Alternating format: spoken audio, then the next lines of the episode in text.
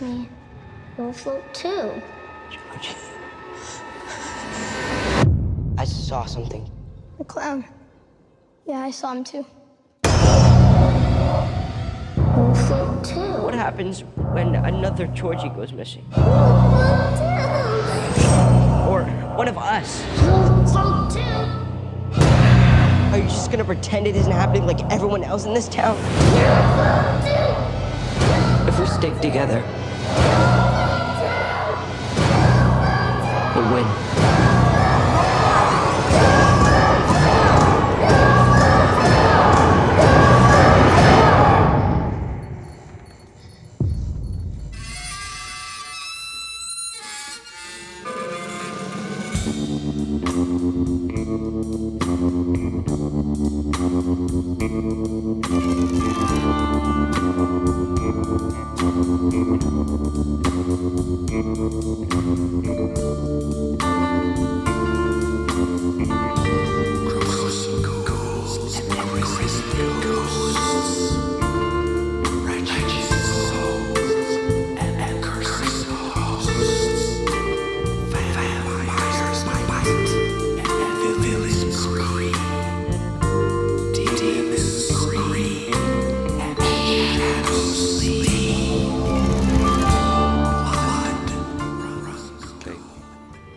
Listeners. Welcome to Chewing the Scenery Horror Movie Podcast. This is episode 100.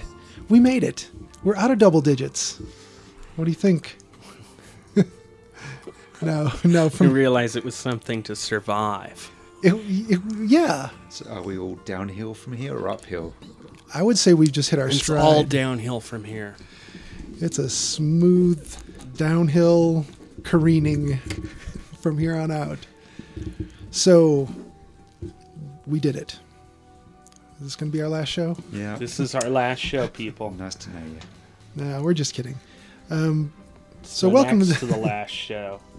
one of the, we may have more behind us than we have ahead of us. We never know. Anything could happen.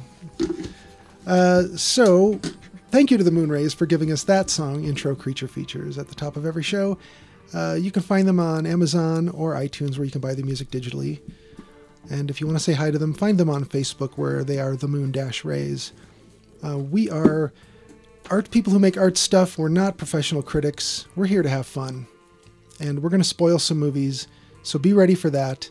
When we talk about the main features, such as It, Clown's the killer. see, you were warned.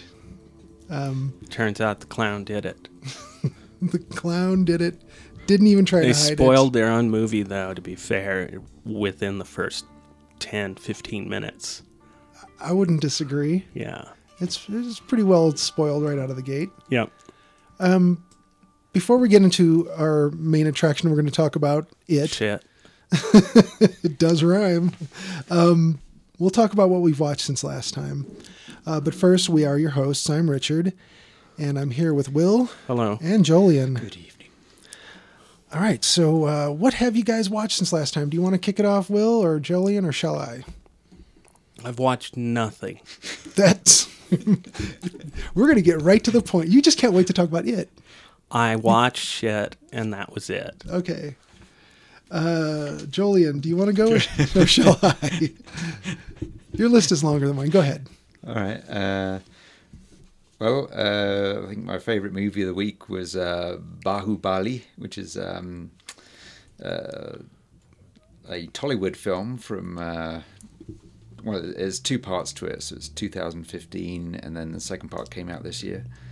Uh, directed by S.S. Rajamouli, stars Prabhas as Shivudu and Amarendra Bahubali.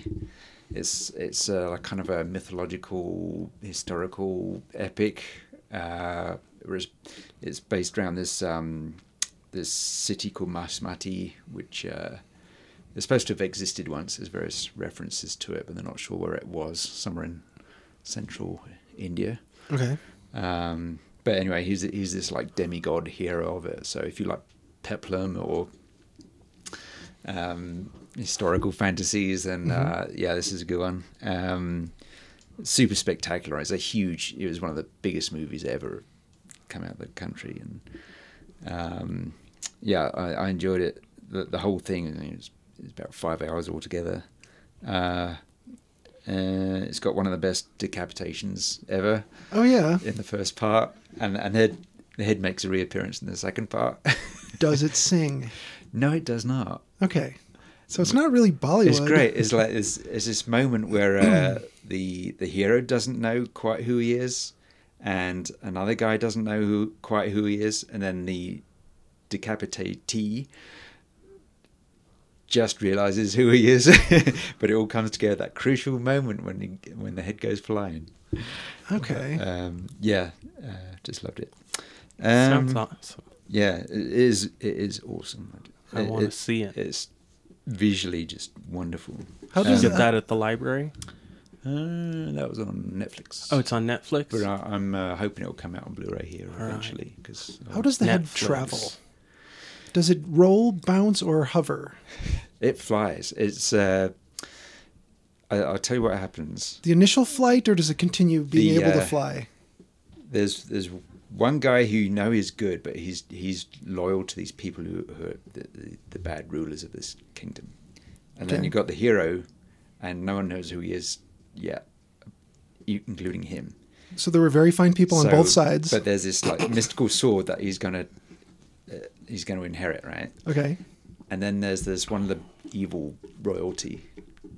So this this is like a uh, if if you're used to like Telugu movies, there I mean you start at OTT and look upwards because you just have no idea how over the top these things can go. uh, but he, he so he does this like flying leap, and uh, as he flies, uh, uh, and then the other the other guy's coming towards him, and he's carrying the sword in its hilt, and he's and um, so he gets this flying leap, and as he goes through the air, he plucks the sword out of its scabbard. And uh, as he comes down the other end of the leap, he like whips off the head of the the bad guy, and the, it just goes flying through the air. So it flies on its initial decapitation. Yeah, it's all about the momentum. Okay. And then the uh, the the the corpse goes staggering along for quite a, quite a distance. and then the uh, in the second part, the the head makes a reappearance where um, the uh, the the the people who the you know the the evil dynasty that's taken over the city. Uh, they're in this like massive like structure and uh, the the palace, and uh, so they're way up there in the balcony. They're way way away from the where the hero is, but he wants to send them a message. So as it goes into the air once more, and the hero nails it with his arrow, and it gets nailed right into the palace wall. Oh, nice. But that, that's one of the subtler moments. wow. Um, yeah. Uh, B A A H U B A L I. Um, whole bunch of beautiful looking people in it. Of course. as you'd Well, well costumed, I'm sure. Yeah. A lot of Um, choreography. Yep, yep. There's like three musical numbers in the first part. I don't mind those. Some people do. So the, the I like 'em. but the head is not involved in any of them. No, no. There's no singing part for the decapitated head. All right, Um, not gonna watch it. all right. And I saw this. Uh, The head's not singing. I'm not in on it. a Japanese TV movie called uh, Innsmouth or, or Kage, which is Shadow over Innsmouth. Oh, okay. Uh, from 1992. This is uh, Chiaki J. Konaka, um, who also worked on some of the Ultraman series. Um, so this, this is a. It keeps the basic structure of it. It's, it's only like 50 minutes or so long. Um, keeps the basic structure of um, Shadow of Inns- Innsmouth. So Mhm. it's like, in this case, he's a photographer who goes out to this town Yeah. and because he's he's had, had these like uh, visions and odd photos of these peculiar kind of fish-looking people. Mm-hmm. So he goes into town and gets drawn in and finds dark secrets that uh, he really wished he hadn't. He hadn't. um, Imagine. yeah. Uh, and the, the the lead character is played by Sano Shiro, and he's he, you know he's another like Lovecraft fan uh, Ah. scholar. You know, um, he was in Evil Dead Trap Two, um, and and the atmosphere is kind of like those BBC like Christmas horrors they used to do, where it's like uh, M.R. James or something. So Yeah. it's you know pretty. Uh, you know, you're, you're not going to see action or anything, but it's just this creepy atmosphere. And, Yeah. and and this version they um, there's this kind of implicit undertones of things going wrong sexually in this town. You, you know, you know the original story, like yeah. isolated community, and then each gener- generation is coming out a little more mutated. You know, Yeah. uh, and this one, this one, um, yeah. Uh, so there's a couple of women in this one, which uh, I mean, you hardly get women at all in Lovecraft stories, but Yeah. they're very much to the fore in this one. Um, yeah, I'll, I'll I'll put a link to it when we put the show up. Um, and then I watched uh, The Snake Woman, which is a British movie from '61. Uh, this is by um, some of the team who did uh, Doctor Blood's Coffin, which we talked about in a very early show, I think Awesome. one of our zombie specials, I think. Um, but anyway, so it's directed by Sidney J. Furie. Um, this is really, really dull. Oh. It's it's kind of like a uh, dress rehearsal for the Reptile. It's got which had some of the same people working on it, um, which is much better. So they were holding back. Yeah, this is like really restrained. It's it's uh, black and white. It looks quite good. It's, you know, it's very shadowy and um, but it is terribly dull. The the heroine is such a stiff. Um, the woman is gorgeous. Um, and there's this uh, local witch named Aggie Harker. Um, she she's quite fun.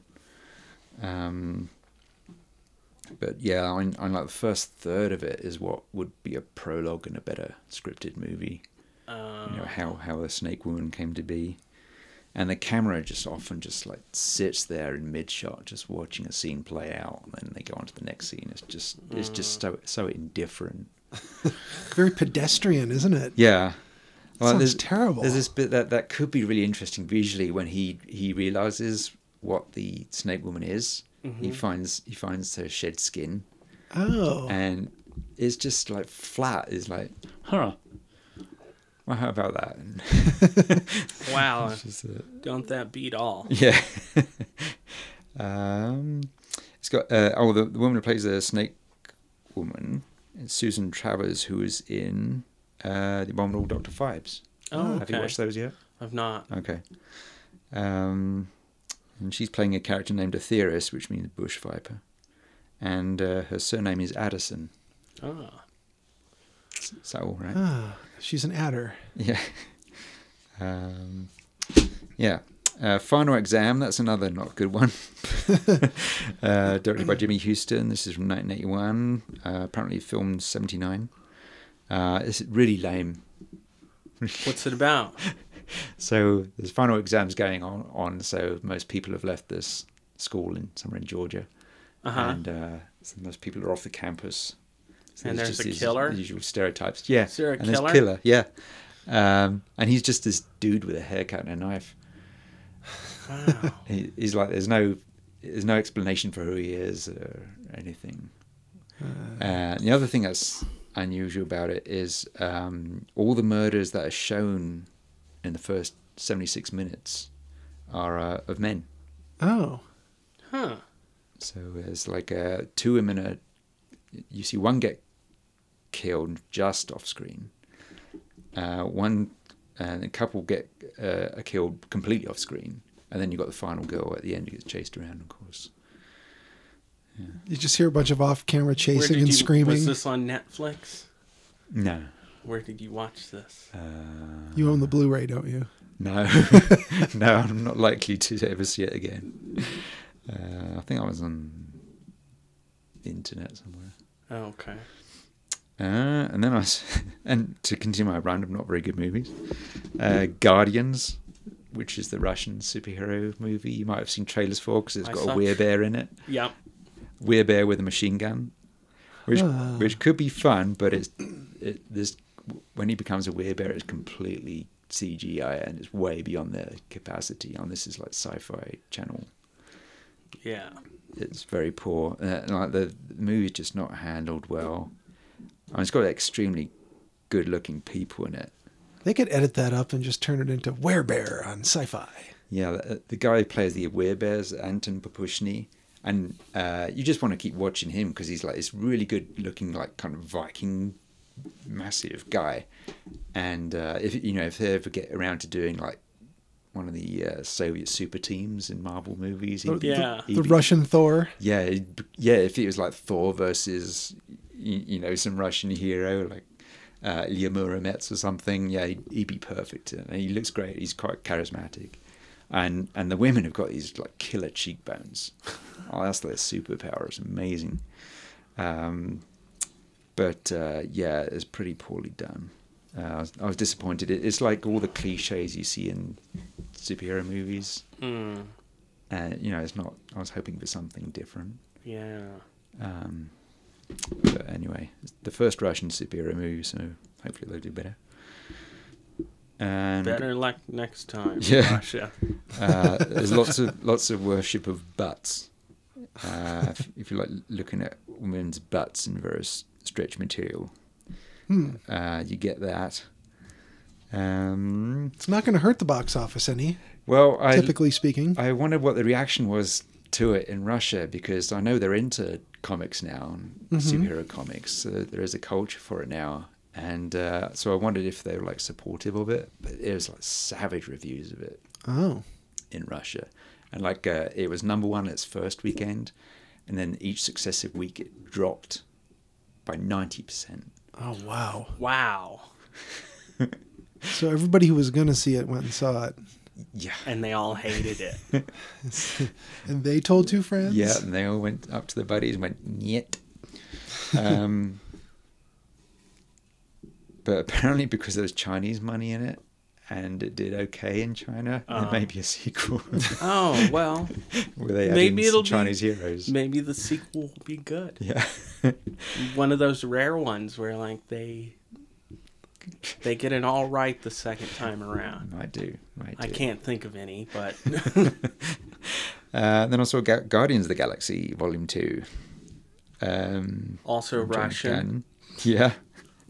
Uh, some. Have you ever seen this one? Either of you? No. Nope. Uh, it's just stuffed with eye candy. I mean, there's That's all it is. so right? much stuff flying at you, uh, and there's so many jokes coming at you. Some of them land.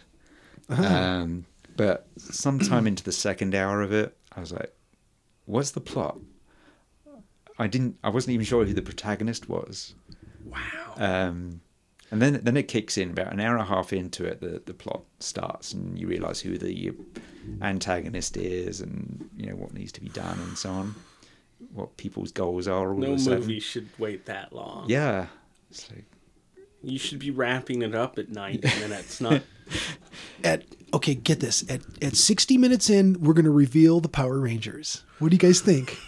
I think that works, right? Yeah. Uh, can we push it back further? So, so it, it was 70 all, minutes? It was all like, it's all about the family subtext, in jokes, pop culture references, and then and you know it, it was all right, but can we have a story, please? So if you throw a handful of gravel at a picket fence, some of it's going to get through. Um, so, uh, but, but yeah, once the plot kicks in, uh, yeah, um, it, was, it was more interesting. And then about 15 minutes from the end, the, the story was done. So I, I know Will would. You, you love these movies that just take the ending and go on forever. And they and just ever. keep going and going. There's like during the end credits, there's like four or five times it stops for another you know, bu- button. Yeah. You know what's to come. You know, setting up other franchise Ooh, previews. things. Yeah. Is Thanos in it? Uh, he's referred to several points, and, and yeah, it, it, it like makes nods to various other cosmic Marvel characters. Yeah. Uh, Mantis in this is really different to what she is in the comics. Like, if you read the Celestial Madonna saga, she's really uh, awesome, but in this one, she's kind of goofy. Mm. Um, so yeah, hopefully, I mean, she she's going to be in, in the next, you know, Avengers Infinity War and stuff. So hopefully she'll get to do more. But she, she's a really cool actress. Um, Rob Zombie is in it again as one of the Ravagers. Oh yeah. Don't see much of him though. But uh, Rob Zombie's Guardians of the Galaxies Volume Two. yeah, so that was it. He's only in it. It's his now. Looks like a '90s video. Yeah. we'll talk about some of that too about, about it. Um, was that your list? Yep, yep, yep. Okay. I watched a Svengoolie hosted movie that had uh, um, Bela Lugosi in it, and I think Lionel Atwill. And it was an old dark house, and there was some bullshit going on. And Was it the thirteenth? Yes, I I scrolled through and I thirteenth went, chair. I don't think it was this one. I don't think it was that one. I'm gonna have to look. The thirteenth, thirteen. the Mockingbird Lane.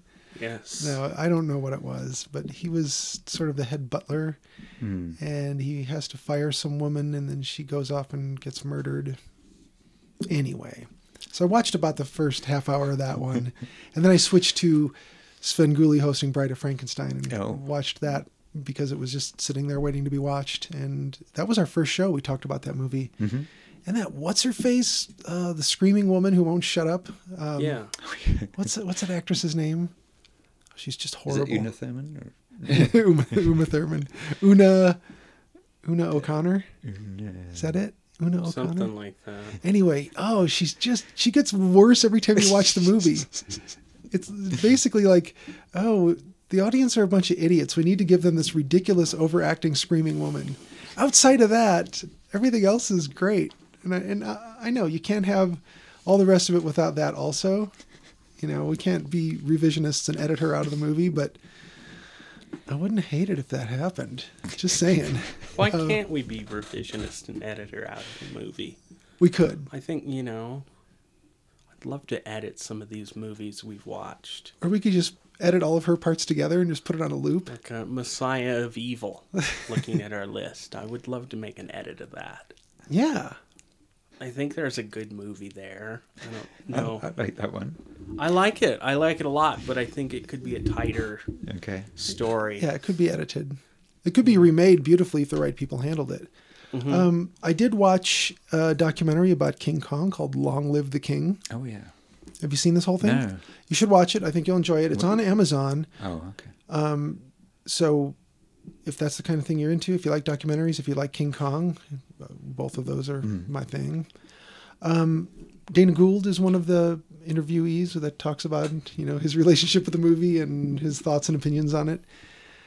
Jolien, I don't know if you would enjoy the fact that um, most of the people they talk to don't enjoy the um, the Godzilla, the the Toho King Kong. Okay.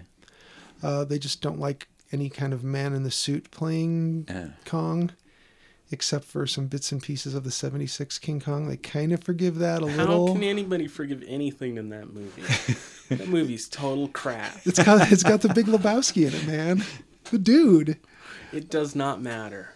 Yeah, It's not a great movie. No, it's a terrible movie. Great poster.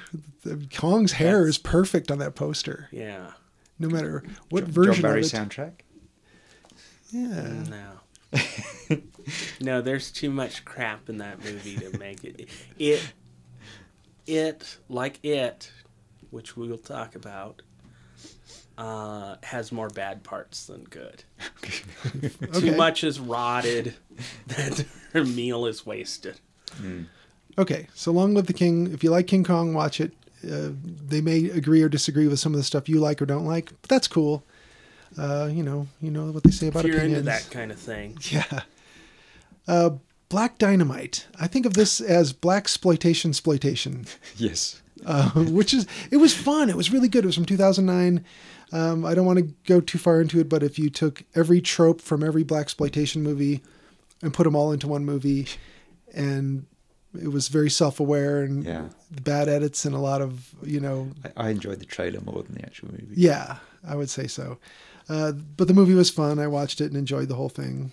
And uh, the lead, I didn't know him from anything else, but he, he seemed pretty capable with his martial arts, and uh, he was in like excellent condition physically to be doing all that stuff. So it was great.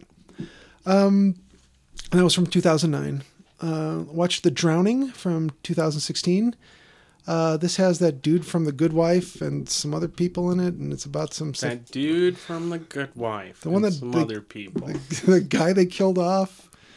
Uh, I don't know. I never watched that show. blonde dude. Yeah, I never watched it on purpose. Um, uh, although I do like Julianna Margulies. I think she's yeah, Yeah. she's She's easy on the eyes. yeah, she's easy on the eyes and she's uh, If good. your eyes happen to be watching that program, If you, if you don't like moving your eyes around and she's in front of them. closing them or leaving, So the drowning is about this guy who, uh, drowns.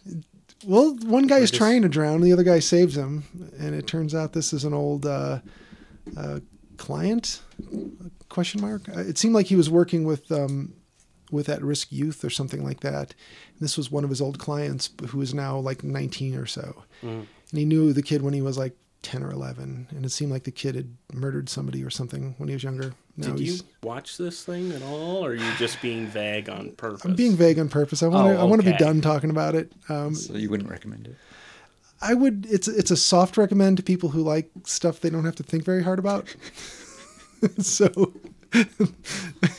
that's kind of a no, unless you And just this is a Good Wife spin-off movie. no.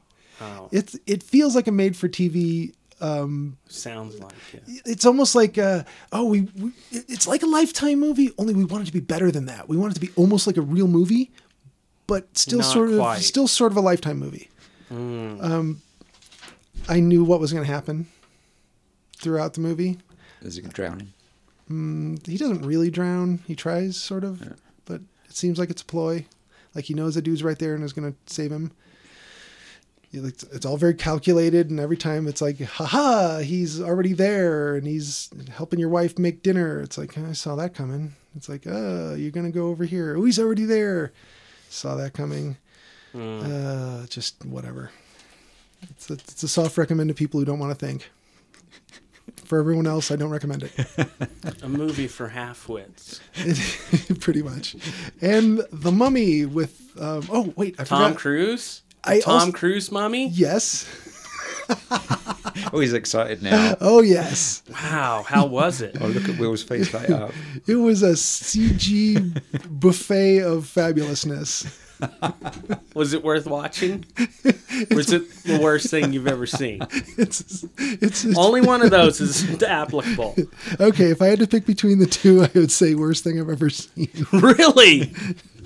I don't know. Oh, you're so excited to see it oh, now. I'm so excited to see it now. you will It's you will laugh at it. You will laugh at it in a lot of places. I Oh, I want to watch it, and I want to watch it with Will. right. You should. All right, we should live watch The Mummy. Yeah. Oh, so I forgot to mention earlier in my list was Mission Impossible, Tom Cruise, Oh, I like that one. 1996. It's a fun movie. I hadn't watched it in years. I think I saw it maybe the year it came out or the year after that. I saw that one in the theater. Yeah. So um, it was kind of like, oh yeah, let's just watch something mindless. How about Mission Impossible? I, I watched that, and, and like afterwards, I read all these reviews from mainstream critics who didn't understand it. They found it confusing. Why? It seems simple enough. Yeah. Yeah, I seem to remember it wasn't a bad kind of spy movie. Yeah, Brian There was De Palma has great Yeah. set pieces in it. Yeah. And uh, It's a helicopter in a train tunnel at the end. who doesn't want that? Nothing missing was a dog. You know? Flying the helicopter, driving the train. That was Airwolf, wasn't it? Yeah, I think it I was. think so. But really, when you think about it, it's like it's a s- it's a spy story, and there's a double cross. Ooh, wait a minute, that, I'm confused. I don't know what to do with that information. Yeah, and not that it relates to this movie in any way, but if you if you're watching a suspense thriller of any kind, and somebody's in a wheelchair at the start of it, they're going to be out of that wheelchair by the end of the movie. Oh yeah, Yeah. it's a miracle. So we'd like to uh, say rest in peace, Basil Gogos. Um, great artist for many decades. If you've seen a cover of Famous Monsters of Filmland, uh, or many other books and magazines, you've seen his work. It's always this uh, realistic yet phantasmagorical color-wise. I mean, it's some some great work. Uh, Yeah. We've I'm sure all three of us have enjoyed his stuff every time His we've stuff's great. yeah. Yep. I had the uh, the strange uh, placement of being his back-to-back neighbor at at a uh, horror convention, um, which was probably a one and done. It wasn't a very successful horror convention, but he was the guest of honor. So it was kind of cool, but kind of a drag to be back to back with him at something that wasn't well attended. But uh, everyone who did go see him uh, and get something signed was uh, very happy to meet him, and there were people who had tattoos of his work, and he was he was really very gracious and very kind, really nice guy, and uh, it's a loss for sure. He was doing a lot of abstract painting in his uh, last few years that I saw him post uh, on social media. I want to say it was on Facebook. Um, so um, if you don't know him, look him up. But uh, we also lost uh, Harry Dean Stanton. Yeah. So two uh, two people whose work we've enjoyed. So um, anything else you guys want to add about those losses? Yeah, and uh, I've got a bunch of his pictures on Facebook now, but there's some great galleries out there of his stuff. Yeah. Yeah, it's it's uh, it's definitely worth um, exploring again. I was actually seeking out some uh, some out of print books or some uh, other later edition books of Basil's work, and it looked like uh, some of the stuff had gone up in price, and I was just sort of lurking, looking for it, and you know, I imagine the price has shot up now, but uh, well, I'll keep an eye out for it. It's all good stuff. So that being said, uh, we all went and saw It, the 2017 movie based on the Stephen King novel. Um, and I was going to say we we all definitely saw the same movie because we sat side by side. Yep. Uh, I'm pretty sure. Was was the reclining seat making you uh, sleepy or, or No, bored? dear God, I wish I could sleep. I longed for sleep during it. longed for it. So well, Sleep wouldn't come. Movie was too loud. Why did they have to play it so loud? I could nap through like 45 minutes of that movie, wake up for the end, and would have felt perfectly fine. now, not considering the source material, Will. Uh, this two hour and 15 minute long movie, how long do you think it should have been? Uh, 90 minutes. You know the answer. The answer is Horror movies shouldn't be longer than 90 minutes. ideally 88 or 87. No, you got 90 minutes. I'll give you the full 90 minutes. okay. Does that include when you see the runtime? Does that include all of the credits? Yes, that's all of it. Okay. All right. So, you know, you got 90 minutes. Do you want to ruin the surprise? What happens at the end of the credits? The clown laughs. Yeah. Ooh. and I think they mentioned Thanos. Uh. Thanos, The Hands of Fate. Thanos, the hands of fate. It's a sequel to Manos, The Hands of Fate. Yep. Yeah. All right. So you feel it could have been 90 minutes. Yeah. Jolien, how did you Just feel? like just like The Hobbit or the Lord of the Rings movies. They could have each been 90 minutes long. Sure. I could do it. I could cut them up. Make make sense. We got to get you minutes. we got to get you some editing software. I want it. So that being said, Jolien, how did you feel about? Let's just talk about the runtime. Did they get everything in there story wise that you needed to get the story? Yeah. Okay. Do you feel like it dragged? Um, there was some slower areas. I felt dragged a bit. Yeah. Every scene was needed, especially kids cleaning up a bloody bathroom. Yeah. I- so You know what else? You need lots of scenes of kids in sewers talking about gray water. sure. Yeah, yeah. Make sure they really nail that issue. um, Yeah. So there's that. Uh, do you feel like you've seen other movies that had some of this stuff in them? Yeah. Uh, any adaptations of Stephen King's work that Maybe. felt similar? Uh, other than it, yeah. yeah, a lot of stuff. It, Okay. Yeah, especially Stand By Me. Yeah. That's Yes, kind of where I yes. was going with that. it was Stand By Me meets one of the later Friday or Nightmare on Elm Street movies. I could see They that. showed Nightmare 5 on the mm-hmm. marquee in the movie. And I think that's it was Stand By Me and Nightmare on Elm Street Part 5. Okay. Dream Child or Warrior or And if you'd Freddy's Back or whatever it was called. so one suggestion I would make to the filmmakers, if you don't want people drawing comparisons to Stranger Things, Don't put the fucking kid from Stranger Things in it. Well, evidently the kid, the guys who did Stranger Things wanted to direct it, I understand that but too. they didn't yeah. have the They didn't have the resume. yeah. They clearly are capable. They capable. didn't have the pull to make it, so they made their own it. um, You know who else wanted to do a version of it who? back in the day? George Romero. Yeah, I heard That this would have too. been interesting. He wanted to do it as a 10 part series, Oh, that'd be good. but they wouldn't let him go that long. Oh, should have done it like a. I mean, if he was still alive, and they could have done it as like a Netflix show, it'd be mm-hmm. perfect. 10 yeah, I felt like I was I was watching a whole. Yeah, it was miniseries a in whole one mini series in one go, except they only gave us half the story, Right. which is more bullshit.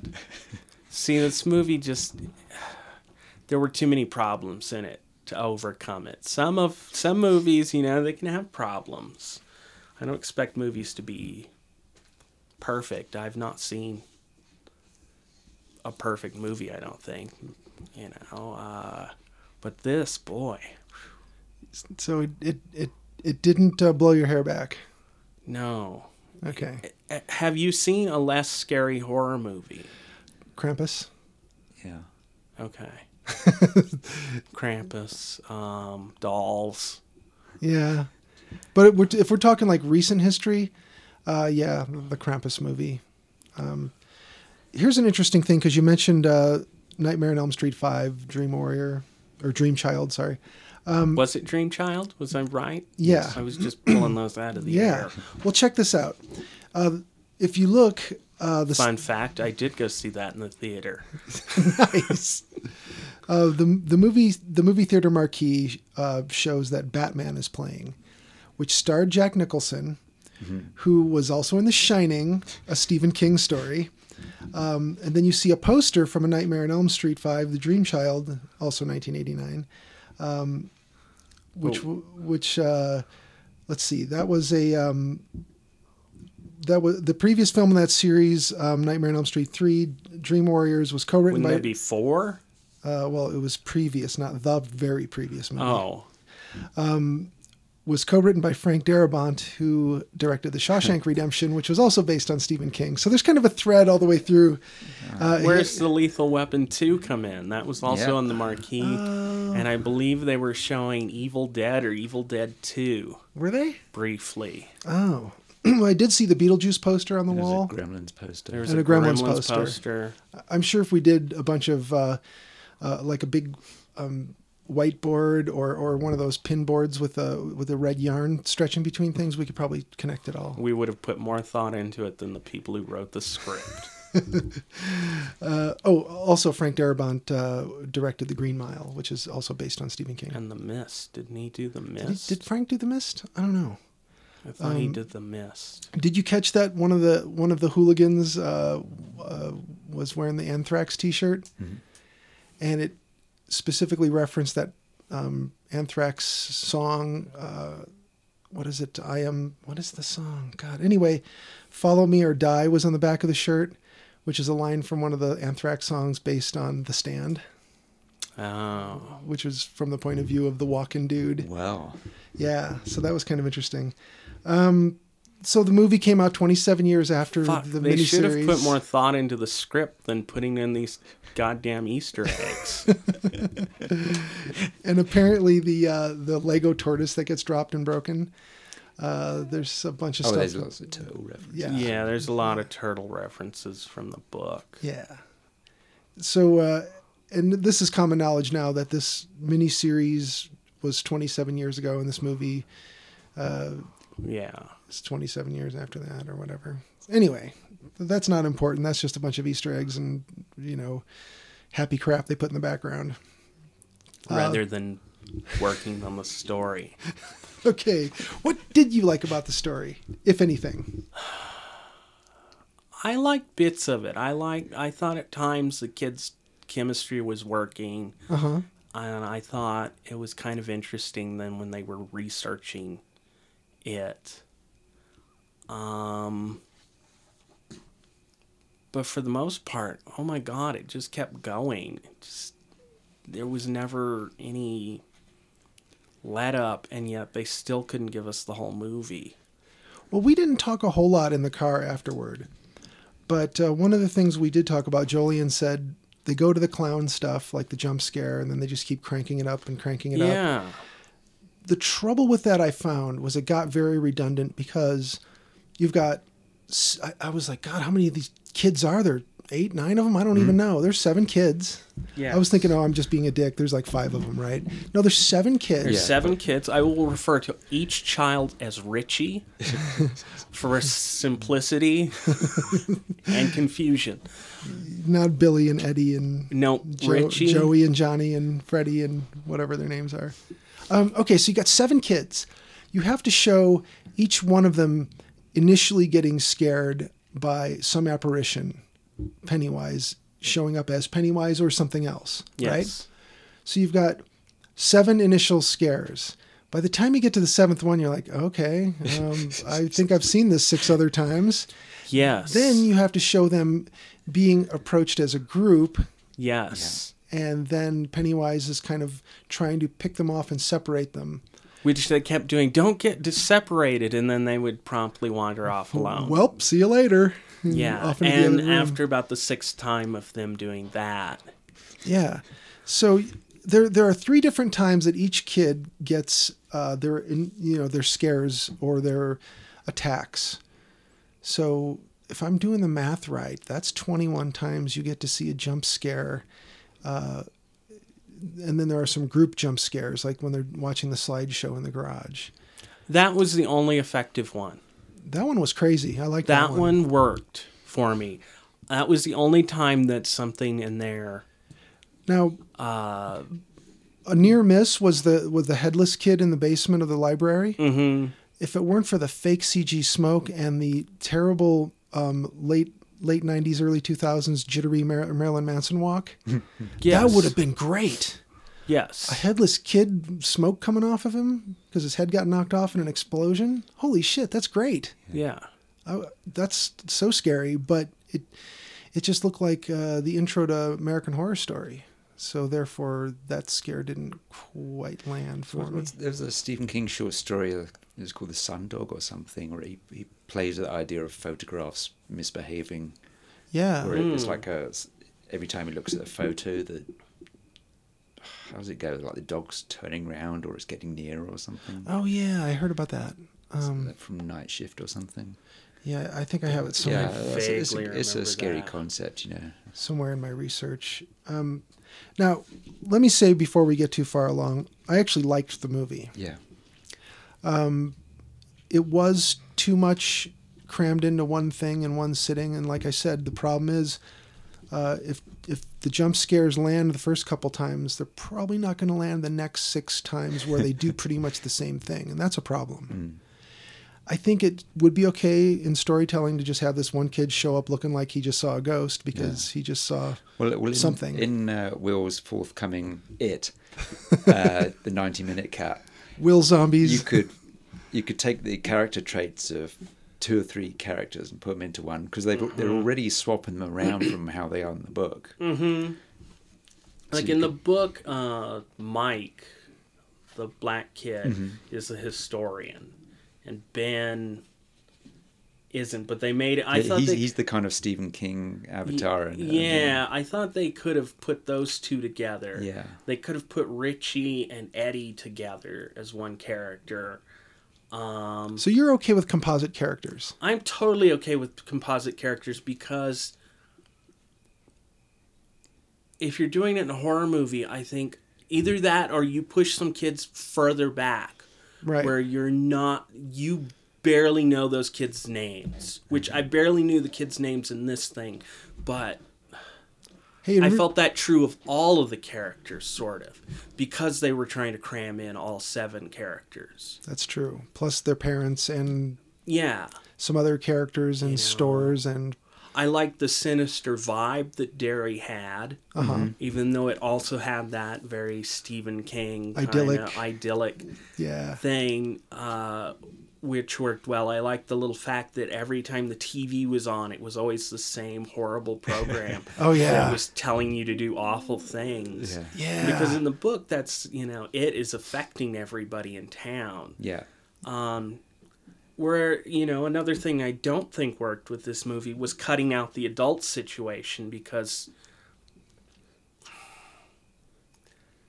the it I don't find it works with just the kids without the comparison of their adult lives and them coming back to town to fight this thing right. and how it kind of affects them. I mean, it does this in the movie. I'm not saying the movie doesn't touch on this, but I think the book, being a book, can do more with this. I think you need to simplify the story Right. for the screen. You don't need to necessarily make it dumber, but composite characters would have been great. You could have, you know, combined Mike and Ben and and Richie and Eddie and then had Bill and Bev. Right. That's four kids. That would have been perfect, you know. Oh, I guess I'm leaving Stan out, but what's he do? Nothing. He gets chased by Modigliani's painting. Yes, Which- which, I like love that. that painting. Yeah. Yeah. That was Th- great. This director did uh, a film called Mama, yes, I never where it's saw the same that. kind of idea of this warped woman. Mm, So that was a short and then a feature, right? I think so. Yeah. If I remember hearing correctly. So Andy um, Muschietti. Mus- is it Muschietti or Muschietti? I'm not sure how he pronounces it. Machetti. Machetti. Uh, anyway, uh, yeah, he so he had a. Um, I'm guessing that he, he probably saw some of those paintings growing up, um, yeah. being of Italian descent, and yeah is You Isn't he Argentinian? Argentinian? Yeah. yeah, but he's he's of Italian descent. Oh, is he? Yeah, yeah. Okay. Muschietti sounds yeah, Italian. Sketchy. yeah. So he, uh, I don't know. I'm just guessing that he probably was exposed to this stuff. I mean, I was, Yeah. and, and I'm not of Italian descent, so uh, if I was, he probably was too. And I remember being creeped out by things when I was a kid.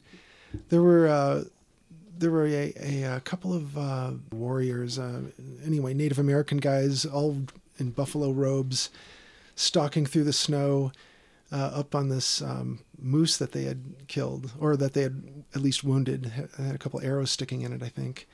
And uh, I always remember this this print, this painting in a frame, uh, being in our house. And when we were in a larger house and it was in the basement, my brother told me that he goes, "Oh yeah, I used to be freaked out by that painting. I used to scare you." And uh, and when he said that, I remembered. Yeah, I, I do remember when I was like four or five. You know, I was probably three or four. I was kind of like scared of it for some reason. Something looked eerie about it. And uh, so I can imagine like this kid Stanley. Every time he goes by that warped-looking woman with the flute, it's like, that thing looks creepy. And all of a sudden, clang, she drops the flute, and then the Yeah. thing falls off the wall. That was great. That was really effective. Yeah. More stuff like that. One of those would have worked. Yeah. Um, but yeah, to keep doing it. Yeah, I mean, they could just show the kid being a little creeped out by the painting, and then maybe later he's telling his friends, "Yeah, something happened to me too." It could be. You don't have to.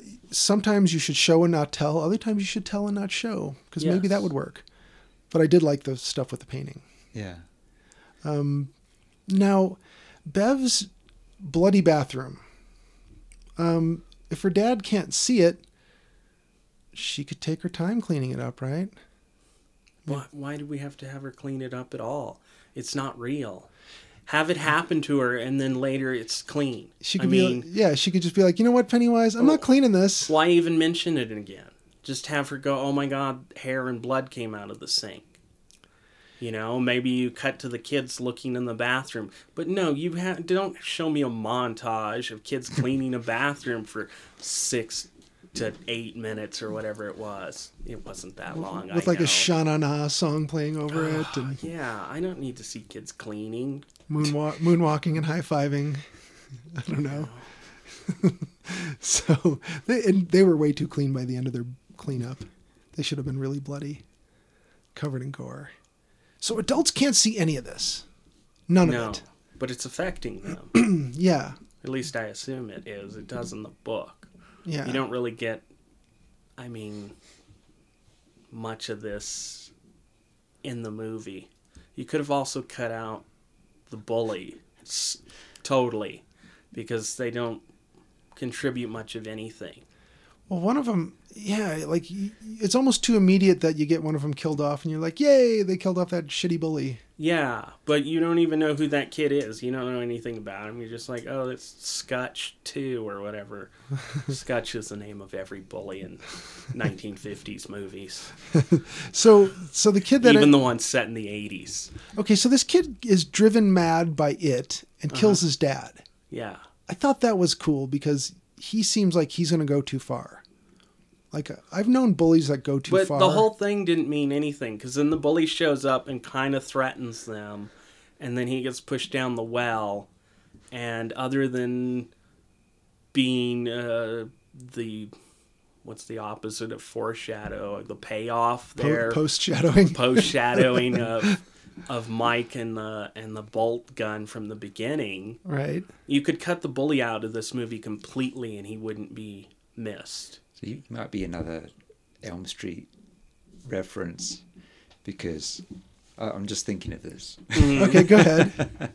so Last House on the Left, aka Krug and Company, Mm-hmm. the Krug character carves his name into the belly of the victim. Okay. Really?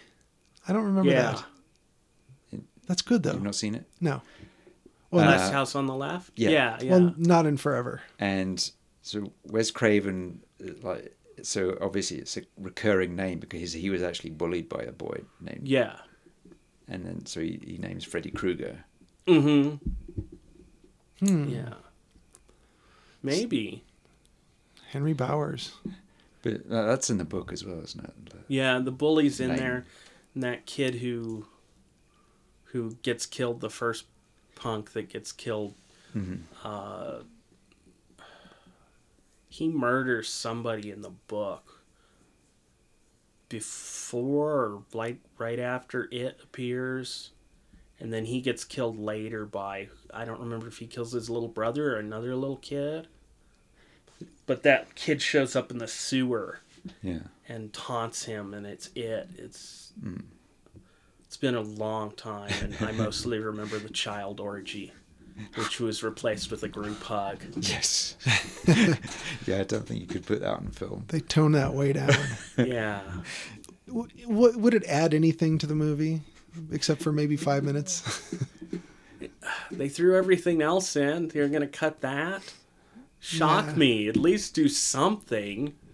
Uh, I guess the the kid. I mean, I don't really want to see a child orgy on any film, but they should have done something in this movie that was at least shocking or something. something. I mean, there were a couple scenes that almost approached it, but then they just kept doing it over and over and over. If I have to watch Pennywise's head not move and his body herky jerk around like Marilyn Manson circa 1996, I'm going to scream, and it's not from fright.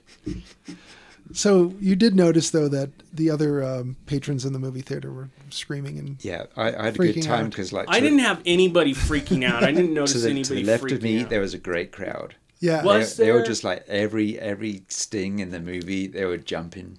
oh and when man! it when it got to the slideshow thing, there's a couple of women just stood up, went no, and and left. Oh man, I wish I'd seen that because the guy next That's to me was looking at his phone. Oh right. We were bored that was silly. terrible.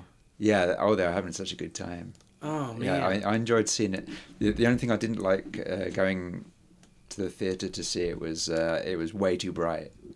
Yeah, Hmm. there were a lot of footlights that were just like, why are those in yeah, my eye the, line? the the blacks on the screen were just, Oh, that. was pallid. Yeah, yeah, yeah. When yeah. we I were, felt the whole thing was very brightly lit, and I couldn't tell if that was Yeah, the it is fault the of the projection. the projection or if it was the movie itself. Mm. Because it seemed like even all the horror bits were kind of brightly Yeah. lit, but yeah, the blacks were washed out. yeah, you could really tell by looking at the darkness next to the screen and then the screen while the credits were rolling. Mm-hmm. It's like that's about an eighty percent gray. That's nowhere near black. Yeah. So that was a bit of a problem. But, but I, I really enjoyed it seeing it with that, that audience because it was pretty packed and they were Yeah. all, they were all pretty into it. The ones I I could hear around me. Yeah, when uh, when we got our tickets online 24 hours before the show, it was more than half sold out. I mean, a seven o'clock showing on a Tuesday, uh, just after opening weekend. That's that's pretty good because it was it was full by the time we got in. Yeah. Well, that's why I noticed that that you know the the uh, the way they were doing the scares, they do like a, a jump, uh, and then it wouldn't cut to another scene. It would like so it would escalate it for you know, a couple more scares. Yeah, Pennywise would get closer and then get bigger, and then yeah, his teeth would stick else, out. But the the people I, who were next to me were like, "Oh no, oh no." Yeah, they were, they were grabbing their their armrests and Yeah. jumping. Ar- I was Yeah. occasionally leaning forward and kind of glancing over at them. Yeah, Mm-hmm. Man. that was kind of funny. But yeah, there were some good crowd reactions. Jolien, what really worked for you in this movie? Uh, I thought the girl was brilliant. She was good. She yeah. was good. in this. uncanny. Yeah, Uh, yeah, she was really good. Really liked her. Um, yeah, I, I like the, the cast generally, um, and um, I liked how they changed things. You know, because in, in the novel, they're, they're in, it's in the fifties, right? Mhm. Uh, so they're they're like the monster kids, uh, you know, the first generation of monster kids, and they, Yeah. and so all the uh, the monsters that are manifesting are like universal classic Mhm. monsters, which are, which would have been cool to see, but uh, for the movie they, they changed everything, so you weren't you didn't know what to expect, and right. you get some pretty freaky images. Yeah, you didn't get the the werewolf. You didn't get the mummy. Mhm. You got, Yeah, you got um, brief a leper. at the end. Yeah, But yeah, the, the leper was good. yeah, Um, that was pretty creepy looking. yeah.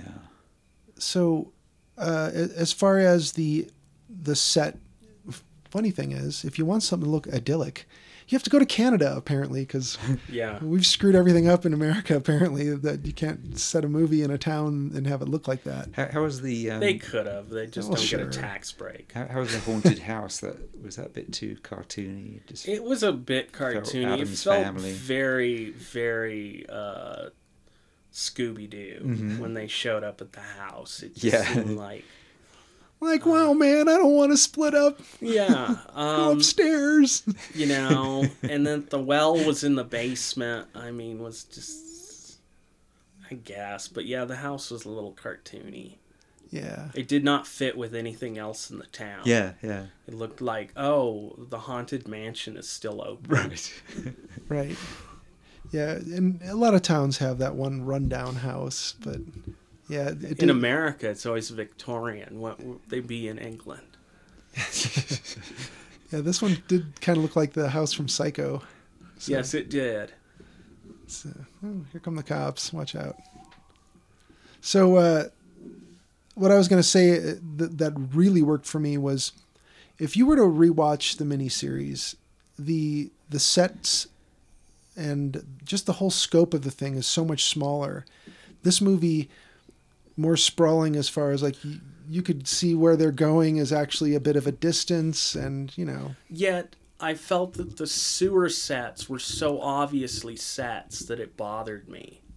Yeah, I could I could say that there's no reason on earth that a small town should have like 15 foot high uh, duct work underneath it or whatever you call it cisterns or whatever there's there's no reason for that that's like you could drive a bus through those tunnels it's like Yeah. i don't know how much flushing the toilet they do in a day but they Derry is the size of Los Angeles. And you're in the storm drains, fighting the big ants. right they were about the same size as Yeah. the tunnels in them, which did you know, and I, and I hate to be the guy who you know like looks for those things, but sometimes those things just sort of show up, and you're like, why does a small town have this giant sewer system? What the hell's going on here? Do they have really bad flooding and they need it? I assume that was it. I assume that that was sort of a real main thing was Yeah, you know got a nor'easter. But the, bring in a lot of rain. the fact that they looked like sets so many times it was annoying because other things looked like you know they filmed the actual city oh that's great that that looks real because they're in a real alley right. but then they go to some of the sets the sewers and they felt very haunted housey and not i don't know yeah. not I don't want to say realistic, but they they stood out from the rest of the film. Yeah. Like if you've done all one or the other, I don't really care that the scope in the miniseries was small and they didn't have the budget. right. You know, um, Well, I felt My- like the audience was in- into it, but it- that it was. I was experiencing the movie as a haunt, with like jumps hmm in every room, and uh, and a kind of creepy pasta thing. You have a whole bunch of like short scare, yeah, you know, anecdotes jumping out Yeah. at you and all in a row. and they didn't really hang together. I don't think. And I, I would say that they did a lot right and they did a lot well. The whole movie looks great. Um, I think the story itself, to me anyway, not scary. It's not the scariest story, uh, or it's scarier as a book. Maybe I haven't read the book, so I can't say. But I think in your own imagination, it's probably scarier. But on screen, the original miniseries didn't really frighten me, and this didn't really frighten me. But I could see on screen like, oh, that thing, there, the jump's coming from there. Oh, there's the jump scare, you know. And I don't know why. I, I couldn't like specifically describe a scene where that happened, but Everything was like that. All the jump scares were like that. Like the music was cued before the jump, so the music would do it, and you'd know exactly where the jump was coming from. It everything was really telegraphed. I felt in this. okay, I felt like it was stuff we've both seen before, and just more of it. okay, yeah. There was a And lot I think of it. less is more in a horror movie.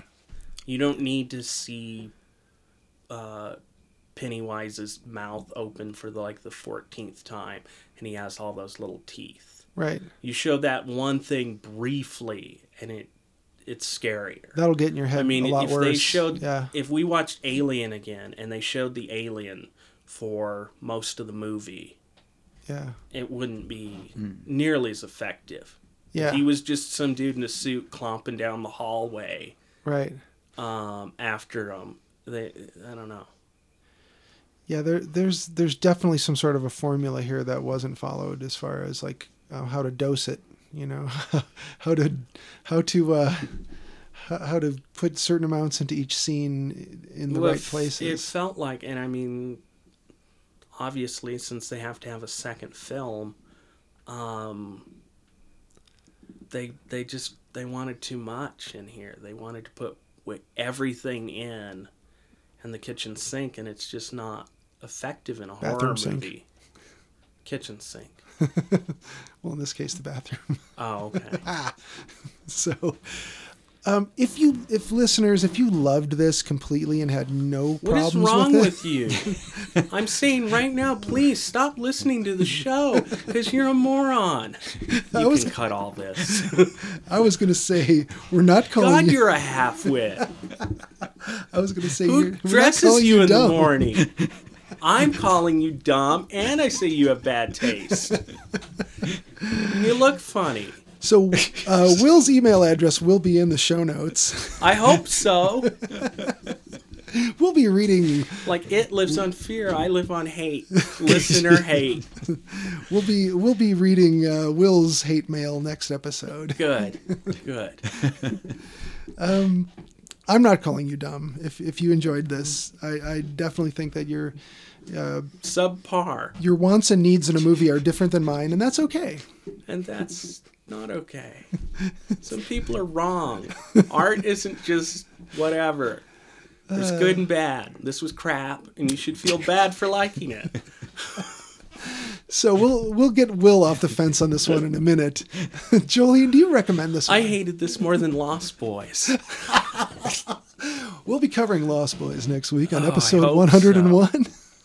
It was like having to watch Stranger Things in the theater. It was awful. I wasn't scared once. You know what? I went and watched Suspiria before this. There's a Oh. rubber bat that attacks a woman for like five minutes. It is better than anything in it. When she throws the towel over it and then I think she kills it with a stool. It's horrifying. But you know it's a rubber bat. Right. You know, uh, wow. Okay, Jolien. But anyway, I recommend this film. Everybody should go see it twice. apparently, they already have. Did you enjoy it enough to recommend it? Uh, yeah, I, I recommend it. It's, it's a good time. Uh, it would be nice to see it on uh, Blu-ray, so the uh, the black levels are better, and Yeah. and you can you can uh, you know stop it Fast halfway forward through and, through and bits. have a rest. Or, Yeah. Fix a snack. yeah, Yeah. Get up and walk around. yeah, experience it more as a sort of mini series. But then then I liked uh, I really liked uh, Stranger Things, which you didn't like. No. no. Yeah. So do you just not like kids on bikes? I hate retroism. Okay. Fair enough. But they Oh. have they have to because like the the adult one is going to be in the present day, isn't it? I So movies can't be set in the past. I'd be lost Well, if the it was set in the, the whole 80s. thing in the past. Yeah. Why not have a movie that's in the past So and the then same further as, in same the as past? the novel. Yeah, I found that it it didn't work because I I felt that the kids were still very 1950s kids, kind of stuck in the 80s. They didn't really feel to me part of it was the names. Uh, Billy and Eddie and everything feels to me like very baby boomer kids names. So that didn't ring true. that didn't ring true. I just didn't feel like they'd be quite as. I mean, I guess I was basically that. I was exactly that age in 1989. Um, other than the names, but I don't know. I, I just You know what really worked for you? what That, that broken arm. The broken arm was good. That got you. That got you were me. squirming and I like a break, a good broken arm. You know, um, it would have really worked. You know, I've really been affected if something gory in a movie makes me laugh. yeah. Brian De Palma always has a scene in his movies makes me laugh. I'm gonna guess the chainsaw in the shower in uh, Scarface was one of them. I specifically am referring to uh, the Black Dahlia. Somebody gets pushed off a balcony and they fall on this obelisk in a, in a fountain head first, and their head explodes like a watermelon in, in a Japanese film. um, yeah. Made me laugh out loud in the theater. Yeah, there's there's a lot of that stuff that happens that uh, the the other theater goers have to wonder what's going on with you when you laugh. Yes.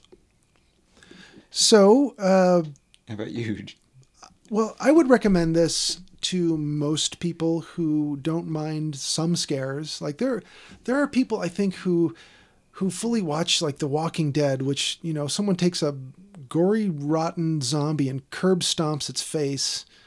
You know, you're familiar with curb stomping, I am. I'm afraid. yes, and. uh But what's a zombie?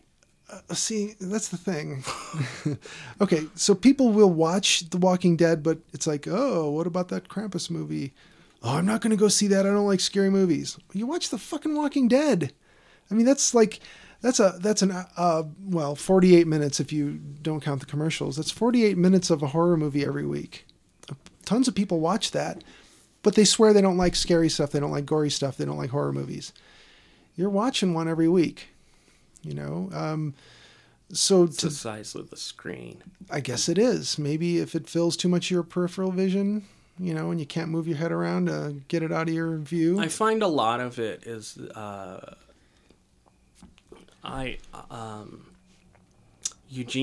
like this where I think the thought of a horror movie is worse than the actual thing. oh yeah Like when I suggested we watch Poltergeist again, oh yeah she didn't want to because that movie had scared her at one point. But I told her she was a seasoned pro now and watched lots of things, and uh, I don't think any movie's as scary as she thinks. So I think being on TV is is another layer there that add that separates it. So people think, "Ooh, a scary movie." I don't like scary movies because Yeah. they're imagining something worse than yeah because you're going you into see. yeah you're going into a strange dark room with a bunch of strangers Mm-hmm. sitting in a chair that isn't yours and the sound is a lot louder and the color saturation and the black levels off um, but yeah that the is script is terrible and there's too many characters. Yeah, and you heard me talking about that haunted ride um, that dark ride that we had in uh, Chicago, where Uh-huh. you'd get in the cart and it would go down its little track and it would bash through the double doors to go in. So that was that was kind of like you're shoved into this dark room, and for the first few seconds you feel it traveling, but nothing happens, and all of a sudden things are lighting up, you know, buzzers and lights and smoke is popping out with, you know, crappy looking skeletons. Um, it's all about the environment you're placed in. I, I, the point on that, but uh, you know, I would I would say most moviegoers who don't mind some scares, go see it. You'll you'll you'll feel like you got your ten or twelve bucks worth. Um, Fifteen in some places, I'm sure. Uh, I will watch it again when it's available on DVD, and I can adjust some levels on it, Yeah. and uh, kind of maybe pause it, like we said, and take a break from it. I'll watch it again when I have my 90 minute VHS cut. Yeah, I want the square I want to format. see your cut of this. I'm really interested. Yeah. Yeah, we're gonna have to get a, a, a camcorder and a tripod to film it from from a TV after he cuts it, Yeah. and then watch it back on an old TV with a VCR. It's doable. It's totally doable. Uh, so I did like it well enough. Um, I clearly stated throughout the last hour what I didn't like about it, and you know that's that's expected. You know, it's it's a mainstream movie. It doesn't go out and make 157 million or whatever it did on a first weekend because it sucked or no one liked it. Um, it, it did that. Th- It those did are that. two different things. Well, it did that I hate because the argument that because it made money, it's good. It had broad appeal, is what I'm saying. I, I do like that it is clicking with audiences because I do like to watch horror movies as a communal experience. Yeah, Like even ones that I don't think are very good. Like uh, I saw a double bill with um, of some slasher movies and and uh, they were they were so flat when I watched them by myself. Oh at yeah. home. Uh, But with an audience and Scream 2, jumping and I watched- aggressive sound mix, I fun. watched with a really lively audience. and Yeah. Mm-hmm. Everybody was really into it. I doubt that movie is good at all. Yeah, Um, I mean, the most extreme case I can think of is uh, seeing uh, is it Rush Hour with like Jackie Chan and yeah. uh, I went to see that and like uh, I was like one of the two white people in the audience hmm and uh, people were just talking back to that movie all the way through. It was a blast. Yes. it was awesome, and I watched it again at home, and it's just this is it's so dull. yeah, Yeah. I need a, st- a crowd screaming at the screen. yeah. uh, It, they were hilarious. It Yeah. it was really great. I love that. So, really, what it comes down to is if enough people like this kind of stuff, and some of it's going to be really good, like It Follows and Get Out, and some of it is going to have problems that we have with it, uh, like It. But this all goes to um, more stuff is going to get greenlit, and the more stuff that's out there, the more chances are we're going to get those good ones that we like. So I think this does help um, the horror genre, you know, get advanced forward with some of the people who've got money to make things. So, what, what do you think of the um, uh, Skarsgård? Oh, um, Bill Skarsgård. Uh, I think he did a really good job, and my guess was, and I think I confirmed this reading some interviews with him, that he didn't want to try and do a Tim Curry because even if you nailed it and you did a perfect Tim Curry, So he chose a Tim Allen. he he, he chose his own take on Pennywise. That's Stellan Skarsgård's son, by the way. Yes. Yeah, which is interesting. I was like, how many Skarsgårds could there really be? Much maybe it's just a common name like Johnson or something. Apparently, but- he's got like six siblings or something like Yeah. that. Yeah. and I guess the older ones used to torment the younger ones by making the Pennywise face. and so they would they would make that crazy face with the head tilted down and the eyes and everything. And um, and so the uh, so each time the younger one would finally get over it, then he would develop the ability to make the face and do the mannerisms and torture the younger one. So he finally got to torture his younger brother. Right. So he was the second to the last of the Pennywise torturers and his his siblings. Yeah. But uh, that being said, he yeah he developed his own mannerisms and his own expressions, and uh, it it doesn't feel like a Tim Curry ripoff, which is good. Uh, if you're gonna do it, do, Yeah. do your own thing, which is I wish he had been more in it, and not so much CGI. Yeah. Yeah, cut it out with the CGI already. I mean, like the the, the smoking uh, head hole from that headless kid in the basement. If that had just been done with practical effects as much as possible, that would have probably been a lot scarier. I think, but we'll never know because that's gotten too expensive for some weird reason. A bunch of goopy rubber and plastic and paint is more expensive than super high powered computers. Yep. But, you know, to, to bring it back around to answering that question, yeah, I do recommend it. Um, I did like it well enough, uh, even with its problems. Um, the kids were good actors uh, for the most part, and uh, the story got through everything it needed to do to get to the next movie. So it's not like they left a bunch That's of what sh- I want in a movie. Ticks ticking the off an itinerary to get to the next movie. tick all the boxes before you move on. But it it would suck if they just abbreviated the hell out of everything instead of, you know, showing everything. And I don't know. There's a happy medium there. That, and there you there you have it. I think. I think this movie was just overstuffed. Yeah. Well, Jolien, you recommended. I recommended. Will does not so much. Okay. Hey, I said go see it twice. you did say that. Did you mean it? Maybe. Okay. We'll leave it at Yeah, that. I'd really recommend going to see it before it dies down. Yeah, go see it when the crowds are lively. Mm-hmm. You'll enjoy it more, I think. Yeah, people will be uh, hopefully just rowdy enough to not ruin the movie for you.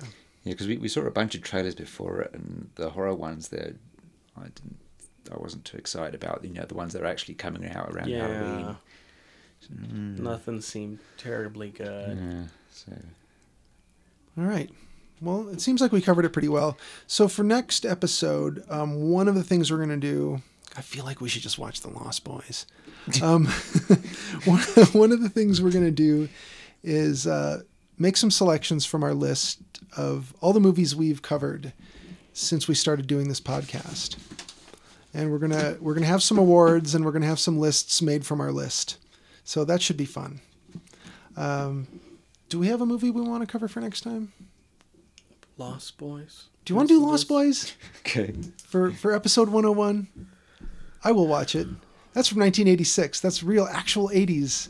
Oh boy. It's got a foxy grandpa in it. the real 80s. It's got an He's annoying even little better brother. Than the fake 80s. And we'll let our listeners uh, have a whole week to find it and watch it and then follow along with us. All right. That's probably enough for one show, isn't it? More than Oh. enough. We've gone far too long. It's, there's far too much happening. Hour 17. We got uh Yeah, Will, you should edit we this got one. 13 more minutes Yeah, we should to let Will, fill. we should let Will. Edit this one down. Five minutes. Podcast shouldn't be longer than 10 minutes. There you have it. So uh, next time, Lost Boys and some stuff from our list of movies that we've covered. And, And I think we should do a live listen of us live watching Robot Monster. uh, yeah, Well, we need to see the mummy when it comes out on disc. Oh, yes. yeah, that is out on disc. I saw it in. Uh, Okay. I saw it in the uh, grocery store, of all places. Yeah. It was over by the check cashing thing. Three mummies for the pri- price of two. Uh, I think it was full price mummies. All right, listeners, thank you for listening and stay off the moors.